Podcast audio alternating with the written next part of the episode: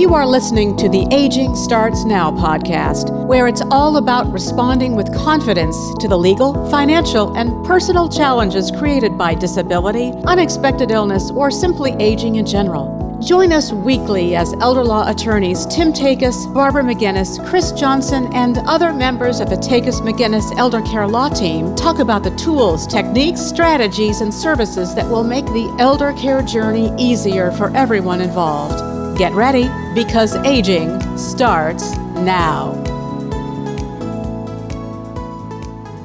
Hi, everyone. Welcome to another episode of Aging Starts Now. I'm Chris Johnson, partner and VA accredited attorney at Takacs McGinnis Elder Care Law. Today, we are speaking about leaving a charitable legacy. We have some clients who have the desire and the means to help others.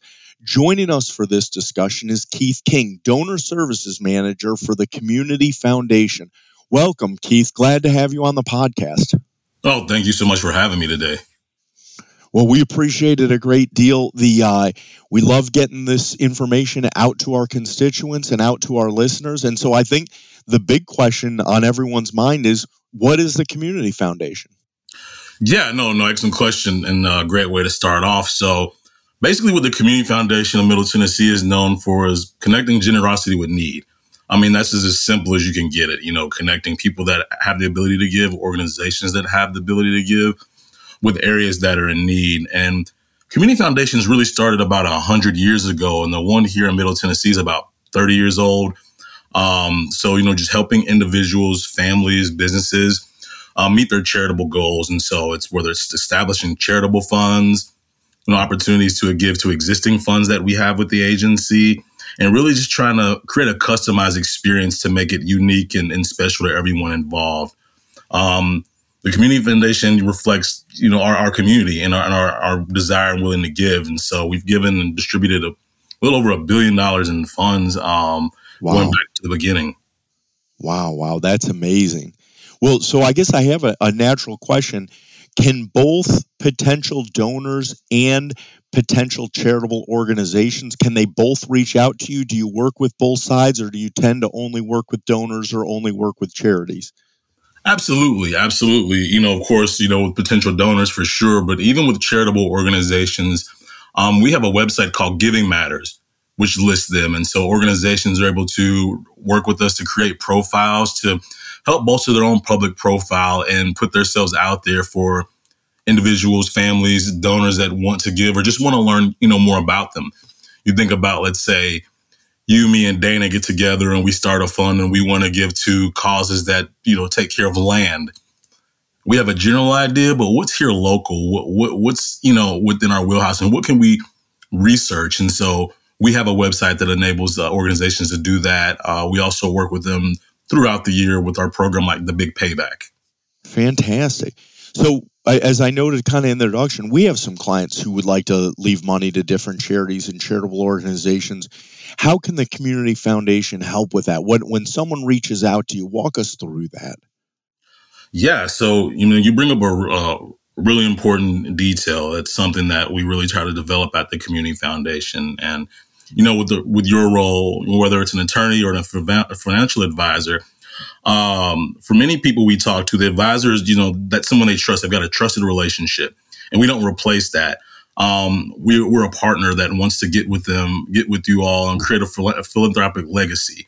That's important to both the individual, the community, and something that fits where you're coming from in your professional world. So it's getting with them and kind of getting an idea. You know, we we farm things out. We we flesh things out. What are you really looking to give? Um, what are you looking to give to? And then who's all going to be involved with it? And, and what are some things that you want to see long term with your relationship with us? And then how your funds are distributed and how, how the fund can grow. Interesting. So it's not, it's so funny because people think that leaving a charitable gift, it just sounds very simple. Like, well, I just want to leave something to this charity. But as you were kind of unpacking there, uh, it can get fairly complex, can it? Yeah, it, it can at times. You know, you've got some individuals that have an organization that they want to set something up to that gives to that organization throughout uh, a lifetime or throughout a span of time. Um, but it could also be very simple. I think that's one thing when I, I learned coming aboard at the Community Foundation, it was that you've got some individuals, families, organizations that say, we want to give to causes. We want to establish a fund with X amount of dollars. And it's actually a pretty simple process. So we try to make it as easy as possible. We don't want you to come to us and say, I've got money that I want to give and support my community. And then we make it so complex that you say, never mind, I'll, I'll go buy a boat. I got it. That makes sense. So what are the different ways? Let's talk about that. What are the different ways someone can leave a, a charitable legacy? Do they they do it via an insurance policy or a will or a retirement account? What's what are the different ways they do that? Yeah, so there's a there's a lot of different ways that we've seen here at the foundation over the last 30 years. Uh, most common in the states is a bequest and a will. Um, I read re- recently that bequests account for 92.5% of charitable legacy gifts. Um, wow. I don't know that the legacy gifts we receive match that percentage, but bequests that you know we have from that make up a majority. Um, some of the most recent gifts we've had from bequests are opening new scholarship funds. Um, we've added more than 150 scholarship funds to support students here in Middle Tennessee. Oh, that's um, incredible! Yeah, no, it's, it's that's awesome, man. And another popular gift in recent years has been lifetime gifts through an IRA. So, you know, legislation making these lifetime gifts to the IMA uh, excuse me, through an IRA require minimum distributions. Um, it was really introduced back in 2006 and became permanent in 2019. So we get gifts from IRAs. They're named, you know, and you you're able to, you know, name the beneficiary after the death of the individual. Right. Um, but then also, you know, what we give is people that give through their estates, and then also people that just might have some extra cash flow, whether it be from the sale of, you know, property or vehicle sometimes we get organizations or individuals that get together, you know, in memory of a loved one. You know, we have a family member who died, and this family member really loved the parks, and so get together and raise funds to then be able to go back to the community to support that cause. Okay. Wow. Oh, that is incredible. Well, so let's talk about this. For uh, as many people out there who are ready to give to charity, I think there are a lot of people out there that want to plan to give something in the future, but maybe they're not ready today. Maybe they're fine, they're younger, maybe their finances are less certain, or maybe they just haven't uh, figured out who they want to leave it to. For someone who's not ready today, what what are things they can do to plan for the future to be ready when the time comes? I think really just getting kind of you know being able to to reach out to us. Um, to be able to kind of get in, in your mind what you're thinking about.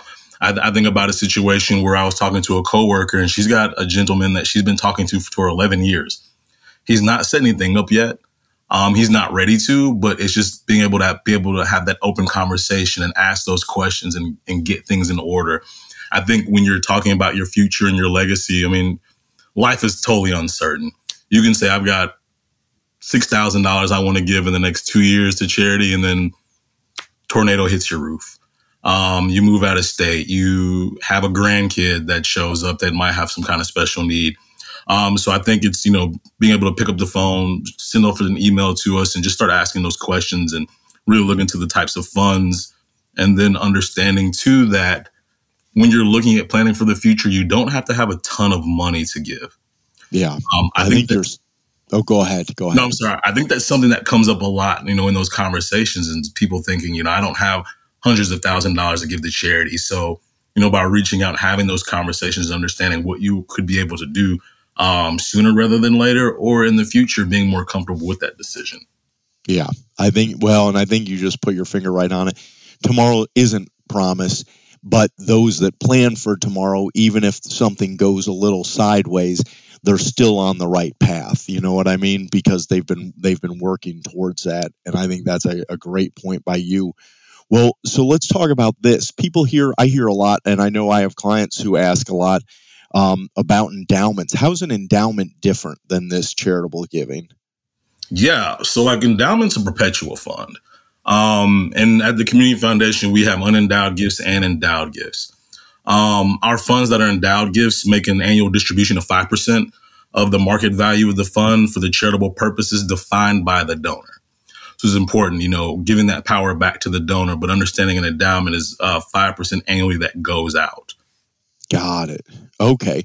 And so do they, if they do that endowment, do they have the ability to adjust? You said that keeps kind of the control in the donor. Does do they have the power to adjust like who the donee is then?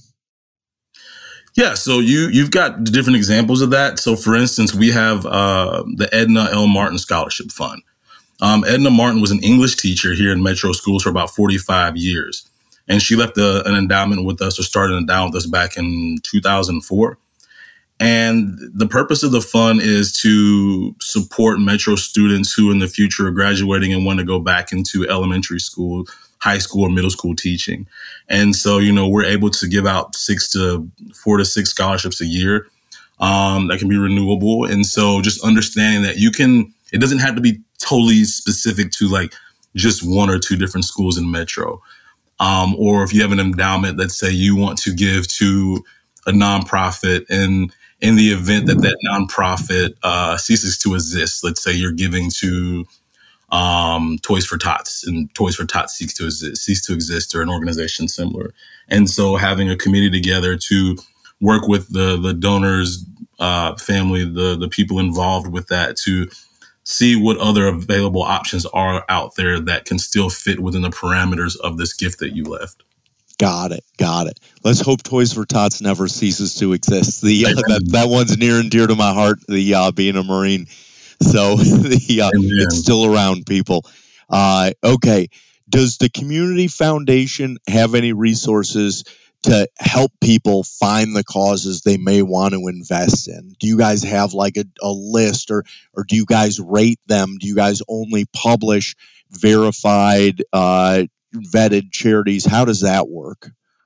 Absolutely. So through our Giving Matters website, which is givingmatters.com, you're able to log on and you can look for types of causes. So even if you don't know a specific organization, you know, if you hear the name of an organization, let's say you, a name comes up like Alive Hospice.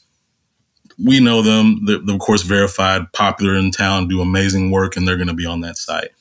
But let's say you want to give to elderly causes, you want to support initiatives for seniors.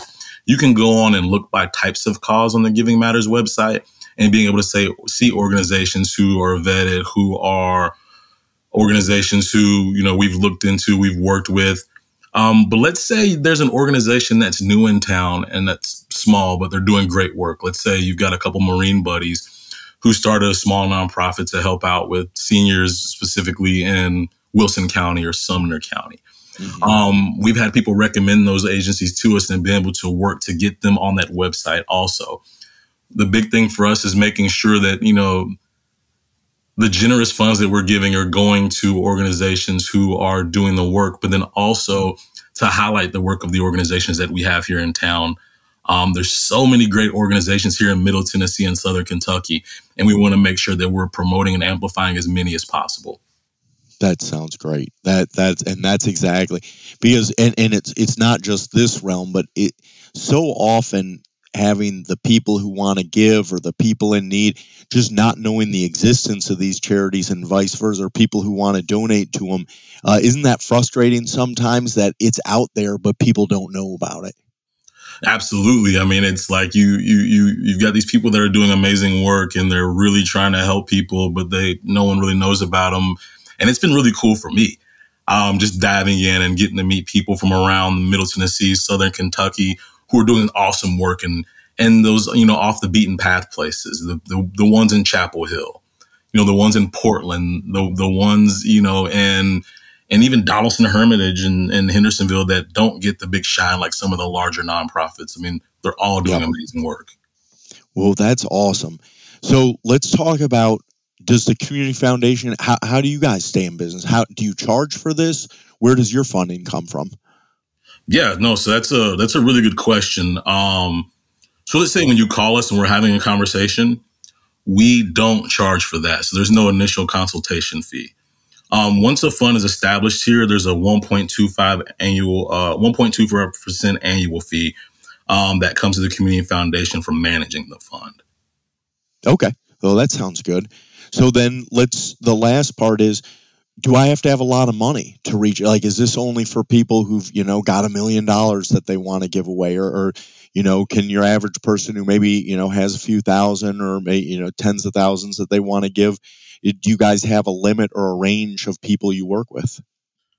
Um, for, for, for those who are out there listening right now, that's one thing I'm glad we we got to this to this question here because it's not something that you have to be phenomenally wealthy to do. You don't have to have millions of dollars to give. Um, anything helps. With establishing funds, we've got funds like our scholarships that started uh, a, a gift of ten thousand dollars, and then with our other funds, you know, their minimum gifts of five thousand. You know, making sure that we've got a fund there that you're able to give out of for an amount of time. Um, but no, you don't have to be anomaly wealthy. I had a, a conversation back in the summertime with a young couple who are just really into youth causes and animal causes, and they don't have tons of money, but they do have five, six thousand dollars that they'll be able to save that they're starting a fund with.